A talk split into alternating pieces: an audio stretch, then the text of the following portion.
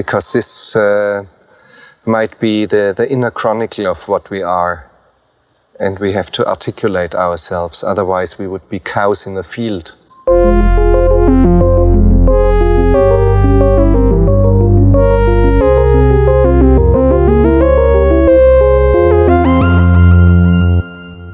Are you ready to go back to Titanic?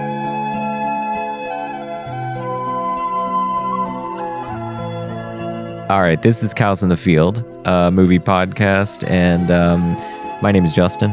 I'm Laura. And today we're talking about James Cameron's 1997 love disaster Epic. epic, Titanic.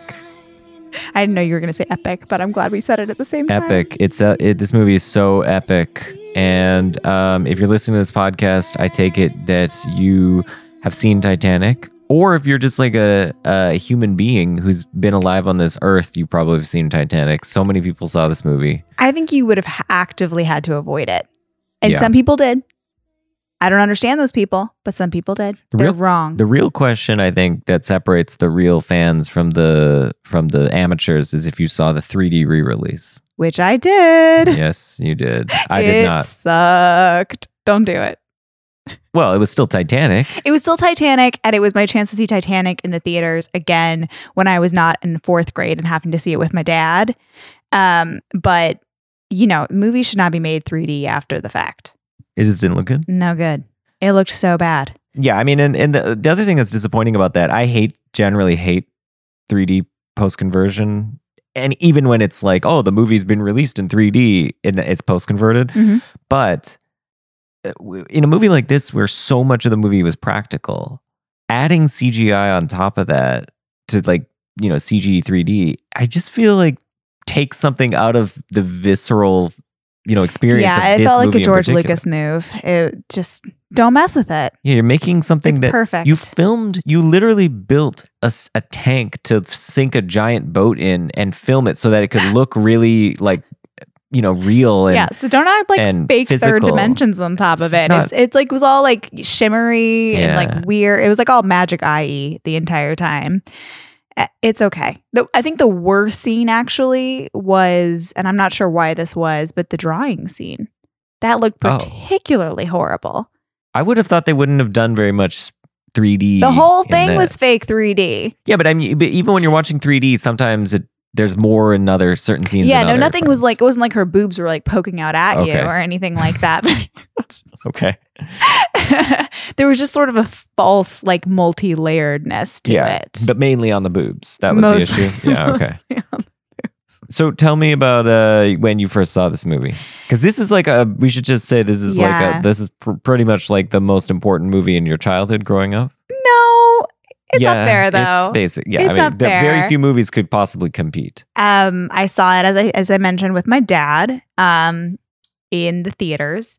I was really really excited to see it. I was in fourth grade. It was the talk of the town. Mm. I think it was you know a little scandalous for a fourth grader. Yeah, you know, so Yeah, people there's were a sex scene. there's a sex scene there is nudity um i remember feeling pretty uncomfortable with my dad there and feeling a little bit relieved because my dad was on call he's a doctor and so he like kept getting paged and kept like leaving the theater Wait, did I, he leave like during the sketching scene? I don't think That he did. Unfortunately, that would have been really good. Yeah. But I, but he like left a couple of times, and I remember just sort of feeling like, oh, I can breathe, like you know.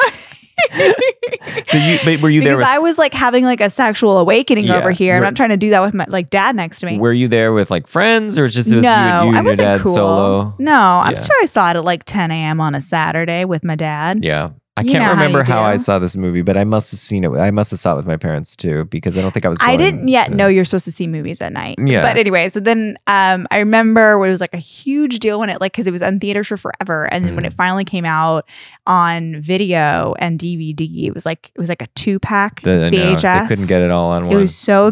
big, and it was one of the first DVDs that I purchased on my own when I was like buying my own movies. It was like that and The Mummy.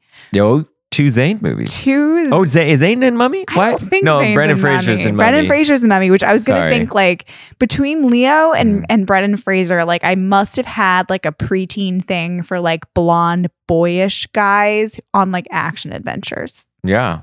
I mean, I think if you had been born, uh, you know, a generation earlier, you would have been a Harrison Ford fan.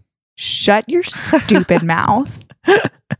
Absolutely not. Well, I mean, based on that description. Anyway, continue. I'm not getting into this with you. Continue. All right. So this Uh, movie was, it. yeah, That's all I had to say. yeah, but it was important for It was you. an important movie to me. And I mean, but what was the what was the thing that was important to you? Because I mean, this movie like has a lot going on in it. So yeah. Um, I, I, mean, think was it the boat? you, kind of yes. So Really? well, uh, well, I think it was like the first time that people, like kids my age, got like fully into a movie and it became an all encompassing cultural moment. I, I feel see. like So there were like because- TV spots about like the Titanic sinking. There were giant books that you could buy, coffee table books Yeah. that had like the pictures of the actual artifacts. I think I remember. This, we were yeah. like obsessed with like with underwater exploration all of a sudden Yeah. like it became larger than just the movie itself also that celine dion song was like literally playing everywhere So okay, so everywhere. so you were you were like at school and people were Yeah. talking about like yes. oh people Titanic would like bring in their dad's coffee table book when Yeah. they like they like bought the fancy book I and we'd see. pour over the pictures. I remember looking at pictures of the models What- and stuff and like looking Okay, but that's all the technical tank. stuff. But what Yeah. about like Tiger beat Leo DiCaprio kind of stuff? I was a bit of a late bloomer, so I'm, I was joking about like having a sexual awakening, but I yeah, that happened when you were like 20, 24. Yeah, I actually still haven't had a sexual awakening. So if anybody wants to tell me what that's like, you know, just like DM me. But um you can't DM Laura. She's not on t- Twitter. I haven't had a sexual awakening yet. I'm not on Twitter. I'm a super late bloomer. Yeah. Um, but yeah. Um, so I wasn't, and I think I was like always a little bit wary if like when all the girls like one particular boy. Yeah, I like to like, be like mm. the one who was like, mm, I like this other You're one. like, I like that funky looking." Yeah. He's got a rock and white beard. yeah. I'm into the captain. No, I'm into Fabrizio. Oh no. Okay. Uh, I had never thought that much about a movie ever. How I- it was made, think I- the history of yeah, it yeah. around I it. get this. No, I get this. this. This was for me the same thing that happened like with Star Wars. Okay. Like this Yeah. is exactly what Yes. Star Wars was for me, and maybe even I think to a certain extent. Lord of the Rings when I was Because when it the book. Star Wars is a like huge extended universe. There's a lot to do there. It's not as much with Titanic, but well, well, I mean, a lot of the Star Wars extended universe was dumb. And I was just into it. I was like, yeah, like I'm gonna know every member of Max Rebo's band. But like who cares? Nothing about Titanic is dumb. Well, there's a lot of real stuff that happened, and you were learning about shipbuilding, and you were learning about the presumably about like love. I was learning about love. Yeah, I mean, these are important Yeah. things. Star Wars is just like, ah, you know, there are these lightsabers, this and that. None of this is real. Light speed. How many parsecs does it take to go through the kettle castle run? I had all this stupid information stored in my head that really amounts to nothing, and I was into it. Mhm. And you know, but but I I get it. I get that you had the you were having that moment with Titanic with all your like all of us saw it. Like, so I went to a s- Mm. really small lower school. There were probably like, I don't know, 40 kids uh, in our grade. And I feel like everybody saw it. And we Mm. also had this really goofy thing. I went to like, it was at Montessori school, but it was like its own special hippy dippy thing. But we had senior week because it, our school ended in fourth grade. And so we had a week where we just wore senior jackets and like ran wild around did the school. senior jackets like and sunglasses and Uh, yeah, there was one girl who wore sunglasses inside. Her name was Molly. Anyway, um, okay. um, but yeah, like we were just like painting each other's nails and like wearing, it's you know, we were being the kings of the castle. yeah, we were right? in Kings, of the Castle queen. in fourth grade, and the Celine Dion song was on loop all the time, all Okay, the but time. like and on a boombox or yeah, what? on like a Uh-huh. boombox, like one of those big, big old boom boxes. Um, uh, while we were like practicing our fourth grade uh, talent show, Yeah, I mean that sounds fun. Actually, I kind of wish I could have had that experience because I would have been watching this. I would have been in seventh grade. So you were probably like pretending you were too cool for it. At Yeah, that point? that's a- imagine seventh grade is like seventh, peak. eighth like grade. I'm intrigued by this, but I have to pretend Mhm. I'm not. yeah, definitely was not Too cool. trying. You know, was like wow. The I was probably of the opinion that oh, the boat sinking was fun, but that's it, right? Because I had it's you had the performative thing. You had to Yeah. perform like you didn't care about love or Leonardo DiCaprio. But or could you would you perform like you were just there for the boobs? I guess some people did. I, I I suppose that was also the thing. But but I really think that it was more like, but that boat part was cool, and The everyone could be like, at least the boat part was cool. Yeah. And I mean, right? You could probably quote the movie, quote large parts of the movie, much in the way that I could literally right now quote you almost the entire Dune movie. I am not as strong on it as you are on Dune, but probably yeah, you're parts you're it. you're up. Yeah, there. I mean the part that the like the last podcast when I said, "Are you ready to go back to Titanic?" and you looked at me with dead eyes, I was like, yeah. I, I don't even understand. I didn't even. I was like, I don't even know what that is. Is this like a promotional thing? I didn't know that that was the Bill Paxton line. Yeah, I, China had never been used. I yeah no. So I I even that line I'm trying to remember where that came. I mean, ser- it's not that I don't like this movie. I do like this movie a lot, and actually, this was the time I really enjoyed it the most. But I I yeah, I just don't have that kind of recall like you do. Mhm. Um, but speaking of Bill Paxton, so uh, you know, th- one of the probably one of the best things about this movie, or at least one of the tops, is is this double framing device It's that so that they use good. where you have two protagonists. Uh, you have Br- Bill Paxton as the kind of audience surrogate, James Cameron surrogate protagonist who kind of Mhm. brings us into the the central, you know, the the initial narrative of the movie, which is find the heart of the ocean, this sort of missing diamond that we knew was on Titanic, and so we we it's been lost. We think, oh, it's gone down with the ship. We got to go and find it. And they do all these dives, and this is present day, and so on. And then the second framing device, which is Rose DeWitt Bukater, uh, played by Kate Winslet as a young woman. Um, but we bring in her as an older lady talking to Bill Paxton, and and that's sort of and then it's her stories that set the the the narrative for um, what's what's what's to come. And um, I mean, yeah. So you you, you really like this? I do, and I think some people don't. I think It's my controversial. I think my dad at the time was of the opinion that like this movie was crazy long. Yeah, he's like, if you just cut that beginning if you part, just cut the beginning and end part, you don't need it. Like he was just sort of like, let's just get right into it with Yeah. the Titanic. But I think it's so crucial, um, not just because you have the two the two character arcs, um, which I think deepen and re- and make the and make Rose's journey more resonant when you have like when you see how it affects Bill Paxton. Yep. Um, but also because I think like the this movie's really cheesy. There's like no getting around it. It's so so cheesy, and some of the dialogue is like borderline painful. yeah, Um, eh, with the like with the romance in particular, and I think having the current modern day narrative framing narrative in which they are sarcastic and ironic and Mm. jaded allows you to have to go like full cheese in the middle and it, for to not feel it's almost like the yeah, it's because it's almost like the movie says like we know that this like you we know what your expectations are going to be when you come into this movie because Yeah. you saw the trailer and you saw oh it's like a big love story and we know that some of you are going to be on guard because you're going to be like ah I don't want to see a love story it's just so cheesy we're over this kind of thing Mhm. And but then, you do though. Well but the- okay fine. But you've got this That's defense mechanism thing. in place. And but what he does is he says okay you think this is a period piece but we're going to actually start out in present day and you're like wait a sec what what's going on like and then you get these guys they're thinking what they're doing is cheesy right like bill paxton is like producing like a little video and he's narrating it and he's like the ocean it opens its eyes to us or whatever and then he's like okay that was stupid once the camera cuts What does and- he say? There's like how many thousands of pounds of pressure, and he's like, "If this window cracks, it's sayonara." yeah see It's you so know the lyric i don't know the lines okay It's so good. and then he's like, "Oh, that was dumb. All Love right, this let's bullshit. Yeah, let's move on to to something interesting." And I think that that cynicism then helps to the the the the film itself as like, look, we know you're gonna expect cheese.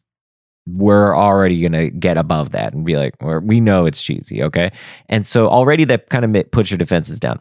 But then I think the second thing that is um, that is helpful with it is uh, as a framing device, you get um, this wonderful contrast in the uh, the I forget that one guy, the big beard guy. He shows Rose, old Rose, a you know this kind of CG animation of the Titanic breaking. Yeah. So you so we it's like a as the computer animated uh, reenactment. yeah, we're watching as through Rose's eyes the Titanic sink in CG model. So we know as an audience what because we of course know the Titanic's gonna sink. So we know how it's gonna sink. So Yep. James Cameron's already telling us this is how it's gonna go down. And we know it's gonna happen like for real, for real in a you know later in the movie, but we're getting a, a, a basic primer, like as if we read that little book that you had read, right? Yep. So we now know what's going to happen. And then it allows Rose to be like, well, being there was a little different. And you know that, okay, there's significance to those words because you know, obviously, these guys aren't taking it that seriously. They're like, isn't this cool, nifty? Like they have, you know, whatever, close to 100 years of time to have thought about this and distance on it.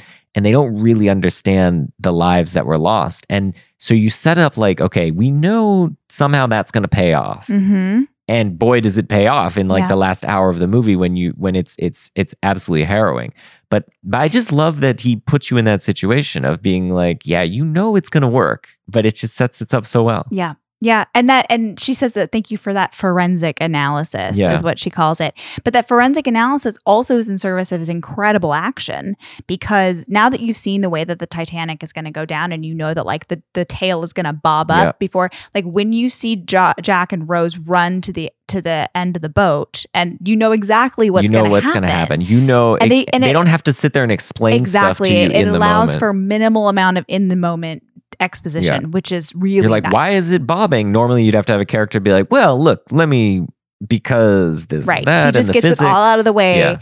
in a really natural way, Yeah. which let like so you don't have to have Leonardo DiCaprio doing what he's going to do in Inception. Um, I'm just like looking at an Inception poster as I'm saying this, but you know what I mean, like having Yeah. to do a lot of dialogue in the having a lot of exposition as we're trying to like move forward with the story. Right. And then I was going to say one other thing about the narr- narrative device that I like is that there's a moment when um at the end of the movie where Rose has I think Jack has just died and she is bare you know she's she's about to like survive this this ordeal. And they cut back to the people on the ship. And she's obviously been telling them the story. And it just kind of slowly the camera sort of slowly pans across everyone's faces and they're just they're all crying and they're all and it's that's the what's amazing is like normally you think when a movie just looks at you and says you need to be crying right now most people would be like screw you like you're trying to manipulate me. Yeah. but this it totally works. It's like the cherry on top of like he's like i took you on this journey. I first defeated your cynicism. I took you on the journey. And in the end when this you know the emotional climax of the movie and you should be feeling all those emotions like fully i'm going to cut to the audience surrogate who is the people being told the story in the movie and they're going to have those same feelings and you're going to like it you're going to feel it even more Mhm. and it's like ah it's really genius like as far as like narrative like filmmaking and Totally. um yeah and i just think the other thing i love is about the like contrast between the the cg ship sinking and then the depiction of the real thing is that it really is in a way james cameron selling filmmaking as like a storytelling medium. Mm. because if you think about it like she could have just we could have just watched her describe it or we could have read a book or we could have watched the cg thing. But it's something about the experience when you're watching the actual ship slowly sink and just how in powerful and, and immense and inevitable that process is that it's like it's overwhelming and it's Mhm. like it's overwhelming much i think in the same way as the as the emotions end up being overwhelming like it's it's just it's completely harrowing and there really is no other way to do it like looking at a a photograph like it, looking at a painting there's no other medium that allows you to do this kind of experiential storytelling and i Yeah. think that's the so james cameron is like saying like this is why i'm a filmmaker you yeah. know Yeah, it's both the sort of monumentalness of it, you know, seeing it on a big screen and seeing how big the ship is and it's creaking and like Mhm. that that's overpowering, but also it allows filmmaking allows for you to get all that little rich detail that's completely lost to the sands of time. The the looks on the people's faces, Yeah. like when Rose is going down on that ship and they and it's about to bob, and Jack tells her to take a deep breath. She has she looks at two different people that are hanging onto the ship too as hard as they can, and like looking into their faces and seeing the most vulnerable moment of their lives. Um, and there's a lot of close-ups in this movie. sometimes their filmmakers make their thesis statement on film and i think scorsese's was irishman and i think this is cameron's Mm. that this is like what he why he thinks it's an important medium like what he thinks the value of it is you know like theater you could have done some of this, but you wouldn't have had the grand grandeur and the scale, but you also wouldn't have been able to go as personal, as close, Mhm. uh, because everyone would always have to be projecting and right, so on. And so, right. And a it's a book very different- get in plenty into detail. yeah, Um, but I just don't think you can like feel it yeah, viscerally. it's not in the, same. I mean, you can imagine a lot of stuff, but it's just being immersed in it in a theatrical experience. Mhm. um it is it's powerful um watching it this time it was what was there anything like you took away that was new or uh you know do- how did you feel about it watching it now versus when you were younger Um, this time round, um, I had forgotten how incredibly unsubtle the themes of the movie are. Mhm. um, I definitely knew there was class stuff. Um, you know, it's there's literally, you know, it's it's made uh, physical in yeah. the decks, right, of the ship. Um, people are literally there's like steerage, and the, and um, and you see people actually literally like shoving coal into the into the Titanic to make it go, and then you go all the way up to the to the snooty guys uh, in the dining room with their cigars and whiskey, talking about ruling the world. yeah Um, I've always known that was a part of the movie, but it felt like incredibly beating you over the head strong this yeah time well cameron isn't he paints with broad strokes right totally. All life is a game of luck. A real man makes his own luck, Archie. Right, Dawson? And you find that sort of rootless existence appealing, do you? Well, yes, ma'am, I do. I mean, got everything I need right here with me. Got air in my lungs and a few blank sheets of paper. I mean, I love waking up in the morning not knowing what's gonna happen or who I'm gonna meet, or where I'm gonna wind up. Just the other night, I was sleeping under a bridge, and now here I am on the grandest ship in the world having champagne with you fine people. I'll take some of that. I figure life's a gift, and I don't intend on wasting it. You never know what hand you're gonna get dealt next. You learn to take life as it comes at you. Oh, here you go, Cal. To make each day count. Well said, Jack. Yeah, yeah. To making it count. To make me a count.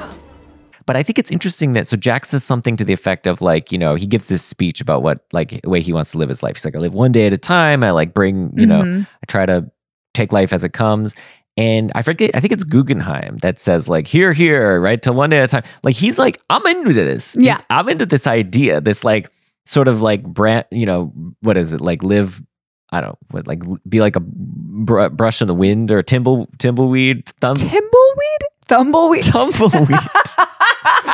Please don't edit that out. Keep it in. Uh, so I want to be like a tumbleweed blowing in the wind, right? But of course, like Guggenheim or whatever, that guy's not going to be a tumbleweed blowing in the wind. He's going to be like no. wherever he blows, it's like millions of dollars are going to be flying out of his pockets. yeah. you know? like but they like to think about it. I mean, I thought about that with Yeah. Cal too, with his like, I make my own luck. Like, I think he and, but it's funny, Cal and Jack like both have kind of an ease in which they move through the world in Yeah. totally different ways. And they Yeah. also kind of have catchphrases. Or- yes, that's true. but Cal says a couple times, I make my own luck. Yeah. Yeah, no, you don't. Like, you buy your own luck. Well, that's what he means. That's what he means. I think that's what he means. But- or he cheats. He That's the thing. He's like, Yeah. I don't, I don't care about like, you know, I, I'm not going to play fair. That's the way he thinks Right. of it. Because he's sort of like, I'm entitled to this. Because and right, he inherited his wealth. Right, he's not. Right. He doesn't inherit. He's like an oil Right. family. Yeah, it's his dad who files the insurance claim on the on the heart of the ocean afterwards, not Cal himself. Um, yeah, so it's he's definitely just riding on dad's money. I mean, related to the class thing is Rose's uh, rejection of um, the class system that she's been brought up in.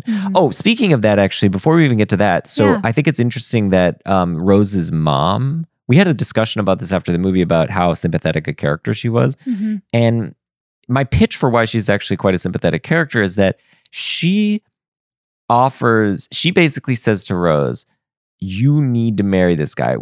We don't have any money left. Your father sort of left us with debt." And that's it. So you're the last hope of the family. It's kind of a classic story of like the rich family that lost its money pins its hope on a on a on a political marriage that will like you know keep them in the keep them in their rank. You're not to see that boy again. Do you understand me? Rose, I forbid it. Oh, stop it, Mother. You'll give yourself a nosebleed. This is not a game. Our situation is precarious. You know the money's gone. Of course I know it's gone. You remind me every day. Your father left us nothing but a legacy of bad debts hidden by a good name. That name is the only card we have to play. I don't understand you. It is a fine match with Hockley. It will ensure our survival. How can you put this on my shoulders? Why are you being so selfish? I'm being selfish. Do you want to see me working as a seamstress? Is that what you want? To see our fine things sold at auction? Our memories scattered to the winds? It's so unfair. Of course it's unfair. We're women. Our choices are never easy. I think in that moment she is that it's it's an it's an absolutely compelling appeal because she's like, look, Rose, you're 17 years old. You love this. You think you've been fallen in love with some, you know, Floppy haired floppy haired vagabond. Vagabond. you know, who Like, looks like cute, Leonardo like, DiCaprio. Yeah. Don't yeah.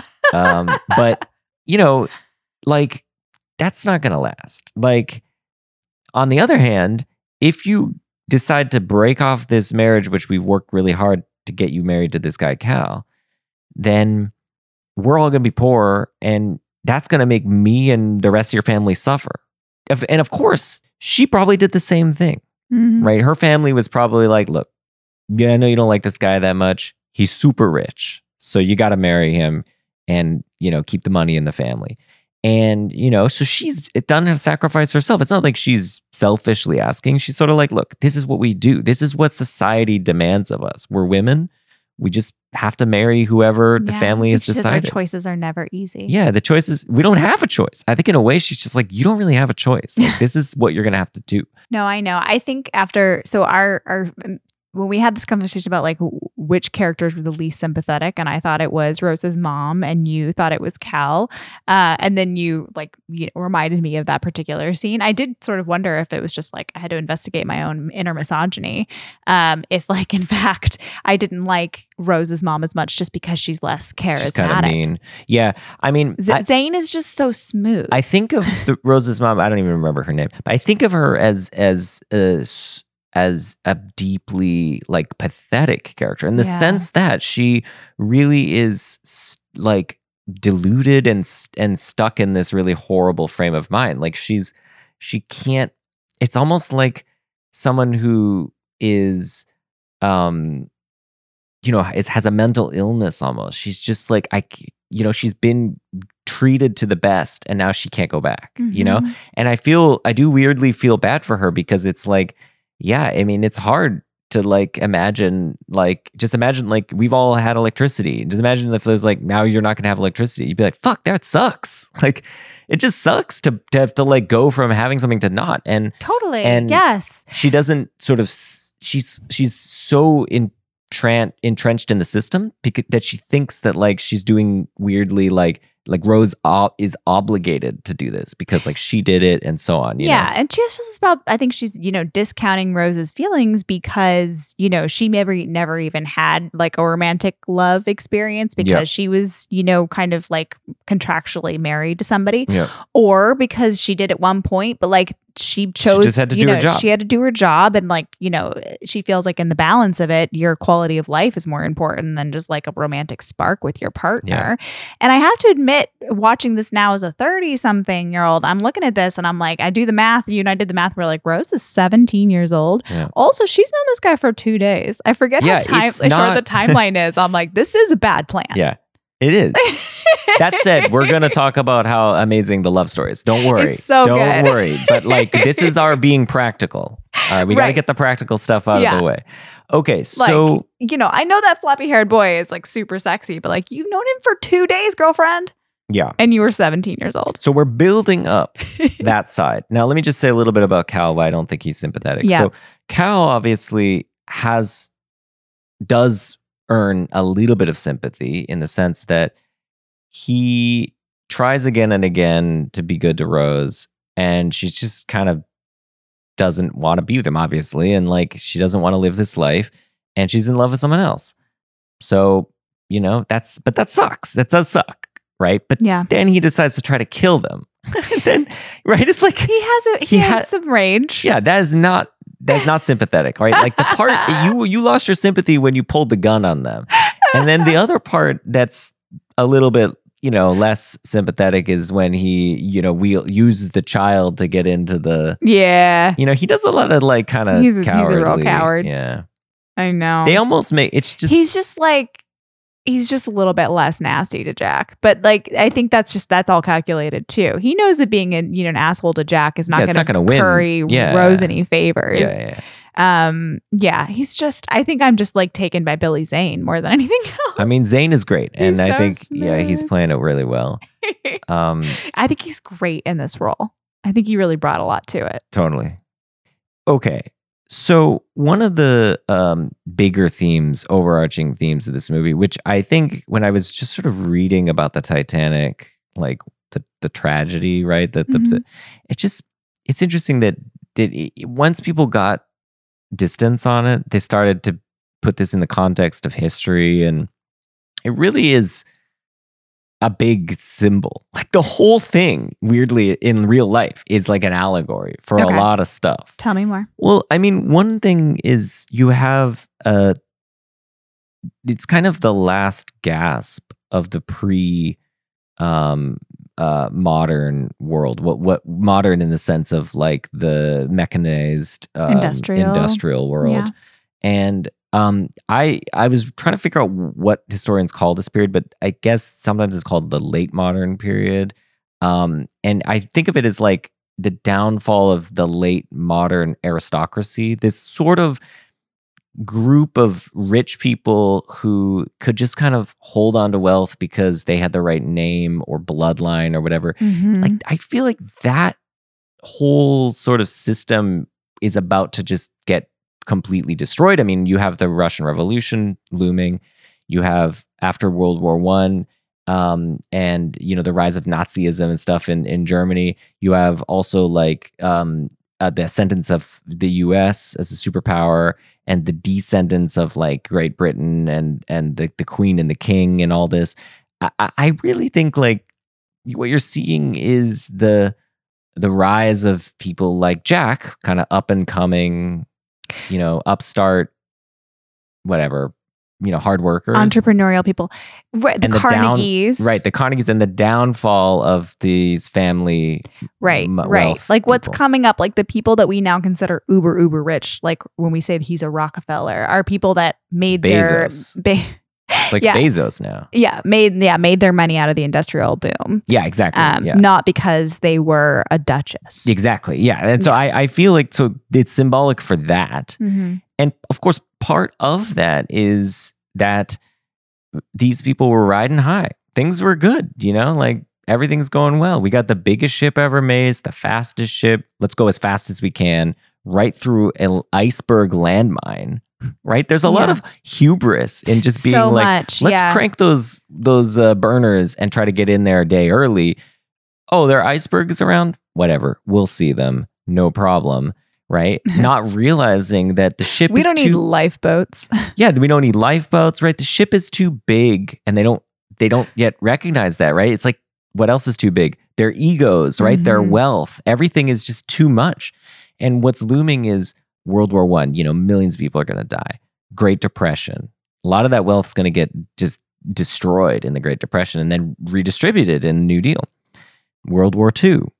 Russian Revolution. Yeah. Nuclear bombs going to get dropped. Cold War is coming, right? Like yeah. this stuff is the world is going to be very different in 20 years from what these people are experiencing and i think in a way the downfall of the titanic it's just this weird thing of like it kind of encapsulates a lot of the, social issues that were i think precipitating this um you know all these events that really Yeah. get started with world war one two years after this Mhm. my my take on this movie is this I think that Cameron, obviously, as we talked about before, playing with painting with broad strokes. class stuff, blah, blah, blah. But I think that underneath all those broad strokes is actually a quite subversive anti-capitalist message. And there's a, you know, a heavy dose of um, irony, or I'm not even sure if I'm using that word right in this context, but there's a heavy dose of, wow, that's interesting. Because, of course, this was the, at the time, highest, most expensive movie, $200 million estimated budget. And it was at the time the highest box office grossing movie of all time. It grossed $1.8 billion, which is insane. Um, okay. But why do I think this movie anti-capitalist? Well, the most like sort of surface read is that Rose rejects Cal. She rejects the money. She could take the money. It's like, hey, here he's literally handing her money in the form of a diamond. and she could be like, cool, I'm going to take this money and then I'm going to have an affair with Jack. Mhm. She could have done that and she doesn't.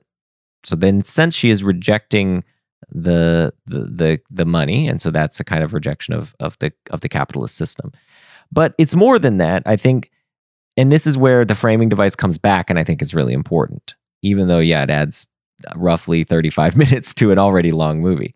Because at the end of the movie, we learn that Rose had the heart of the ocean in with her the whole time. She's Mhm. had it, you know, this whatever 80 years that's passed, she's had it the entire time.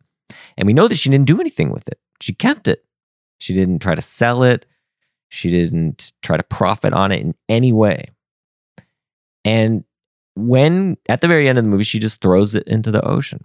She doesn't want it. And that's the thing everyone did, that has been looking for. All these guys, Cal, everyone looking for the ocean, the heart of the ocean.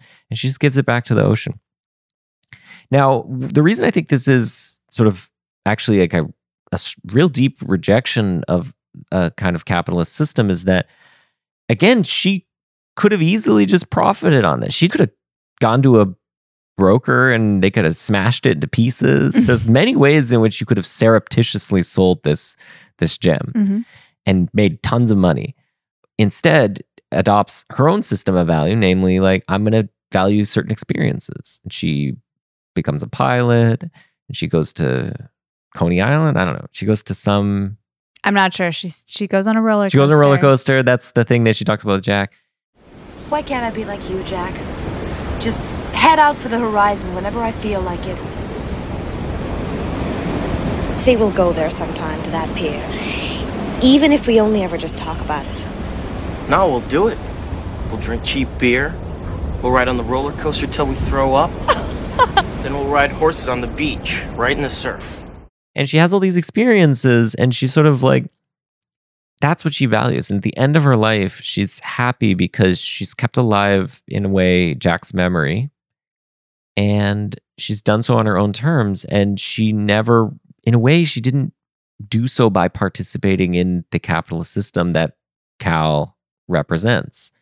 And i think it is quite subversive because if you think like well that is in a way the most radical rejection of capitalism is to just literally say i reject your system of value. Like yeah lots of people want this thing. They're willing to give me lots of money for it. And do use that money to do whatever i want. I reject that. I reject that system completely. Oh that's the other thing i forgot about this at the very end of the movie there's we get a doubling of the moment where she cro- she goes up the stairs and and and uh, Jack is at the top of the stairs. Mhm. Except this time he's not wearing the the tuxedo. He's wearing just his normal His gear, suspenders. his suspenders, and the entire cast actually, I think, except for Cal, is present, and all mixed about all in terms mixed of the classes together. Exactly. There are no class distinctions. Everyone's there surrounding them in the sort of in the balconies and and everywhere, and they all applaud. Uh, you were saying it's almost like a wedding scene. Yeah, she's They- wearing white. I never she's noticed wearing that white. before. They yeah. all applaud. It's obviously a fantasy scene, but I think that's what she that's showing you what Rose wanted. What she wanted was a world where there aren't these class divisions. People aren't trying to just kill each other for money and be one up each other f- because they want to be cooler or whatever. It's just a world where people get to like experience joy and love and their own pleasure in the world. And um somewhat unfettered by all this other stuff. And Yeah. I and so I, that's why I think in a weird way this movie which is the most expensive movie ever made is actually like much totally a rejection of the very system that created it. Yeah. I sort of feel like maybe this is, sounds terrible, but I um or like a you know bad screenwriting, but I feel like there are versions of this movie or like a there could be a version of this movie in which she like sells the heart of the ocean and you know donates it and creates like a Jack Dawson School of Art. Yeah. You've yeah, seen that exactly. in other movies, no, yeah, right? that kind of stuff but all that happens. is is like a perpetuation. Like she's not interested in money any which That's way. the she's idea. donating or taking it. Yeah, no, I'm the- agreeing with exactly. you. Exactly. no, no, that's no, that's exactly what I'm saying. It's like Yeah. you're you're sho- what you're showing is there. There's an alternative version of this movie where she just does good within the capitalist right. system. She's not interested in that. She just does. She just doesn't want to exist within totally that wants to be system at all. She just wants to ride the roller coaster until she pukes. Yeah. And like live her life and like take it all in. She wants to be a good person, as Yes. Jack understood it. Uh, you know, someone who lives as a thimbleweed, and um, that's what she wants. And like, and she just does it, and she does does it on her own terms. And I think it's that I do think it's wonderful um, that she doesn't try to exist within the system. Yeah. The thing I noticed this time around about the movie, which I hadn't really clocked before, was that um I'm not sure what kind of script it looked like Russian though. It was on the ship. Hmm. And there were all these like maybe Eastern European um crewmen on on um Bill Paxton's ship. Um when when they're Oh, looking for the heart of the Mhm. diamond. And and when he doesn't get the heart of the you know, they crack the safe, they think they found it, they pop in the champagne early and then it's not in the safe. Um, but he has to make a phone call. He has to like talk to whatever Mm. benefactor that is who allows him, Yep. you know, the money man, Yeah, the money man. essentially. Yeah, like Bill, these, yeah, these journeys. he's like, you know, I think Bill Paxton sees himself as like an Indiana Jones um adventurer type, but like he can't do anything without, you know, without having to sort of serve. There's strings attached, Yes. right? To every creative or intellectual adventure, whatever it is, there's strings attached. You got to satisfy someone's ego. Right. And that's what Rose rejects. She's like, screw you. I'm not going to satisfy anyone's ego. I'm not going to grovel for money or even participate in the system. I'm just doing it on my own terms. Yeah.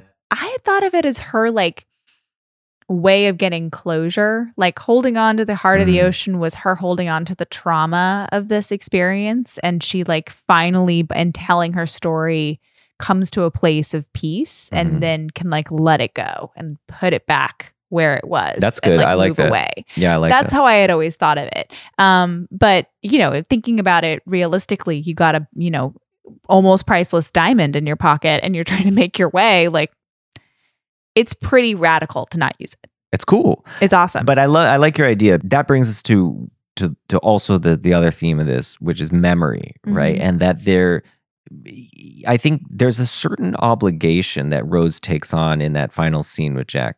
She's like, I'll never let you go. Mhm. I'll never let you go. She's it's she's taking on the obligation to keep him alive in her m- memory. And I think that this is an obligation that we the living feel uh for the memories of our of our loved ones who who've passed, right? We feel like you know that they have gone is can be okay because they'll remain in our memories Mhm. as long as we continue to think about them and cherish the memories that we have. But it is a um often it is hard to have I mean we didn't experience what they experienced, right? So these memories um that are being passed down to us. Like, for instance, the memory that Rose now passes on of Jack. Remember, she talks, she says this at one point. Nobody knew who he was because he only exists now in my memory. Right. Right. Yeah. And There's she- no she- record of him. she- no what they- record. they she said, yeah. passes that memory on to the to these guys on the boat. And that memory, it's like um, I don't know, it's like a game of uh telephone where yeah, Mm. they have kind of some sense of it, but they don't really have it, Yeah. right? She that they memory don't have access to what we have Her- access to as the viewers right. and actually seeing her experiences, Yeah, living in through her that eyes. yeah exactly what it was like to fall in love with someone after two days Mhm. and be willing to give up your entire life for them and how and then have them die in front of you right like it's a it's absolutely heart-wrenching and Yeah. I wonder too if that like I was thinking about when you the Cameron cuts back to them to the rapt, you know, surrogate audience a couple of times and one is after um her her drawing Yeah. experience, the story, and like they're all just like, ooh, you know, they're titillated by her description of this. And then she's like, there's like, what happened next? And she said, like, you know, you mean did we do it? Um, but like it that's it sort of takes you out of the moment in a way, but it does get to the fact that like even as she maybe is describing it as vividly as she can, um, you're now you're getting like a you're getting a, a photocopy of a photocopy. Um, you know, their experience of it is not what we just saw, which Yeah. was no more than just did you just did you do it? It was like moving and Yeah. beautiful and you know engrossing. Well, let's describe that actually slightly because uh, Okay. so that scene, which apparently was the first scene they filmed together. Really Yes. what an introduction. Interesting, right? But it, you see it in their faces. Uh-huh. There's a Leo when she drops the robe is It's like oh yeah he's Yeah. like he's clearly a little uncomfortable. yeah you know and i think that like there's this feeling of like he's trying his best to keep his composure and he's clearly like his heart is racing and he's he's nervous and he's he's you know this is this is like a he, this isn't just one of his french girls right Mm-mm. he's really in love with this woman and um and they I, I think that you see all of that because you get these close-ups of him and then a close-up of her and you s- and just the eye contact that they're making as he periodically looks up from his scribbling and he's got like one piece of hair over his eyes. yeah and it's just like yeah and then you cut back as you said to the to the narration and and it's like uh did you do it and you know and it's like it's like obviously like, tonally just see what I saw? Yeah. Shut up. it's tonally like oh yeah you totally didn't get any of that No. because they can't you know you can't get it from from the words Mhm. alone i mean unless you're unless an amazing author or something but you get it for just from the subtlety of the performance that Yeah.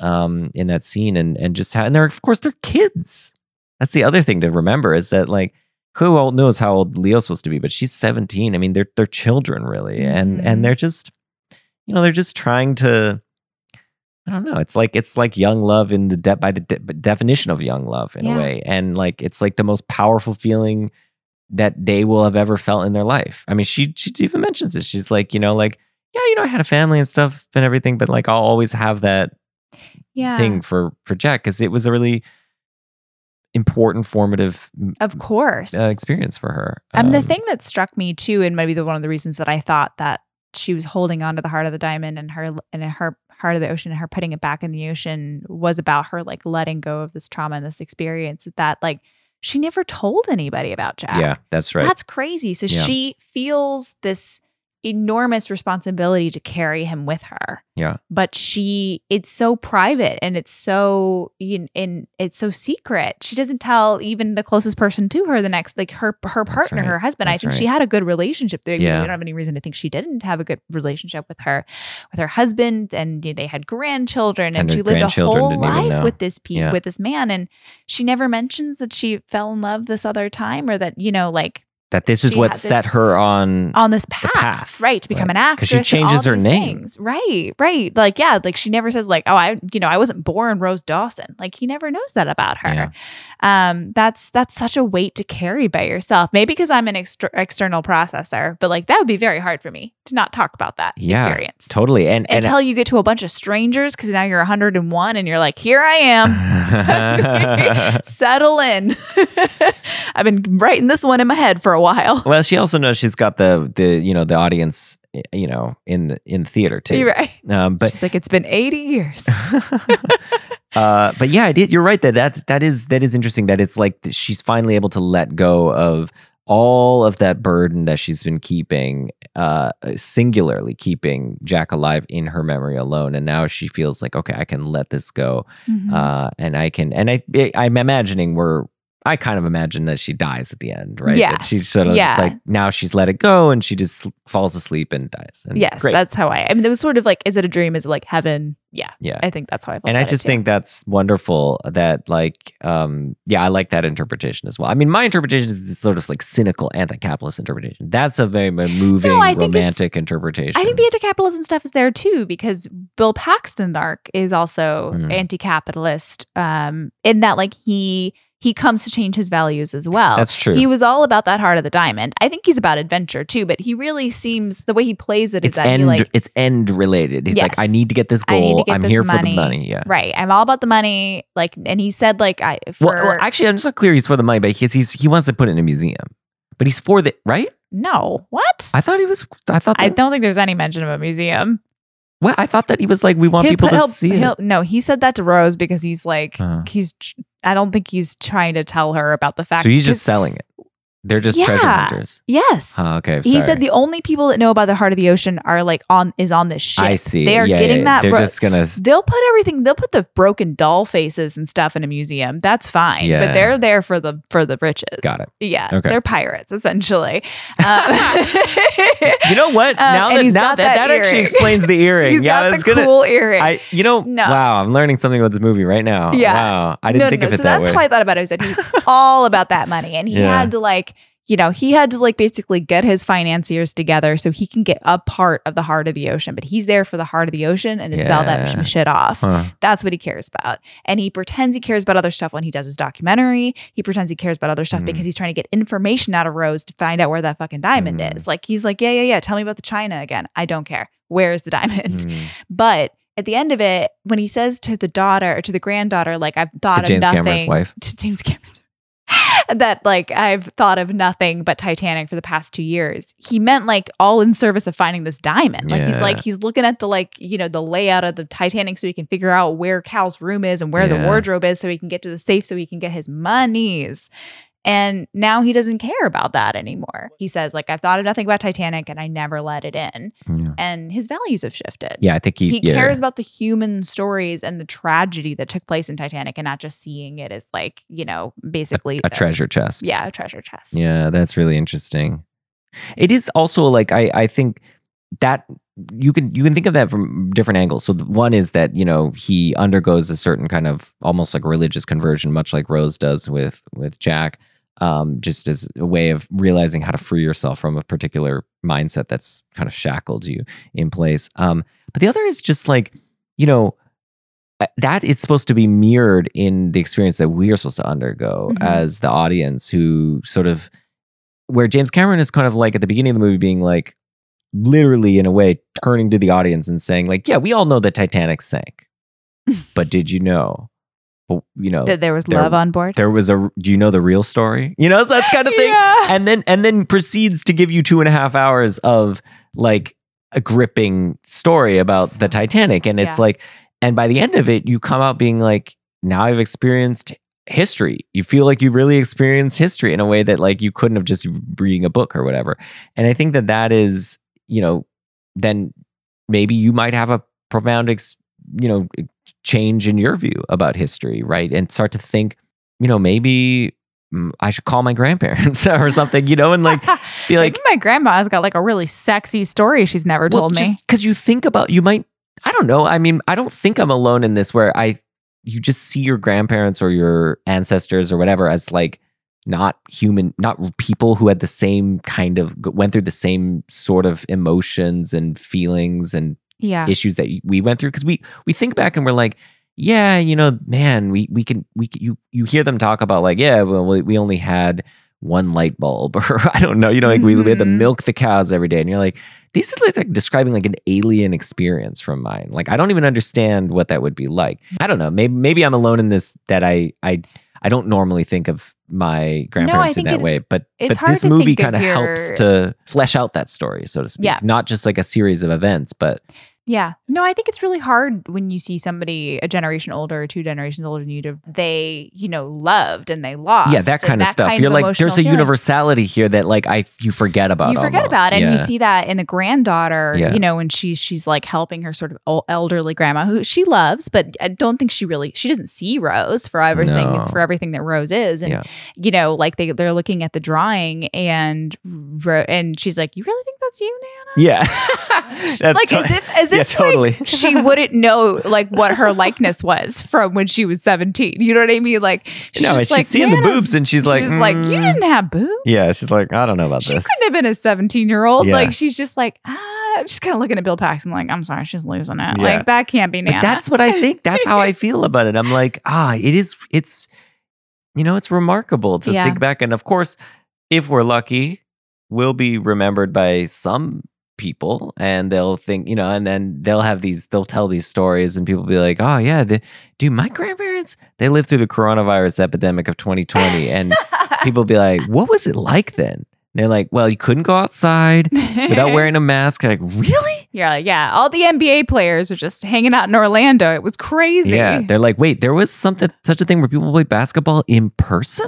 wait, wait, wait. Hold on. People actually went outside?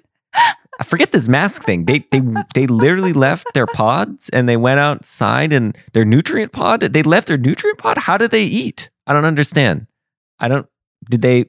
I mean, did they have like an intravenous feeding system? What happened? Oh my god! So basically, like you just want to live like Agatha in Minority Report. yeah, we've already established that. Ew.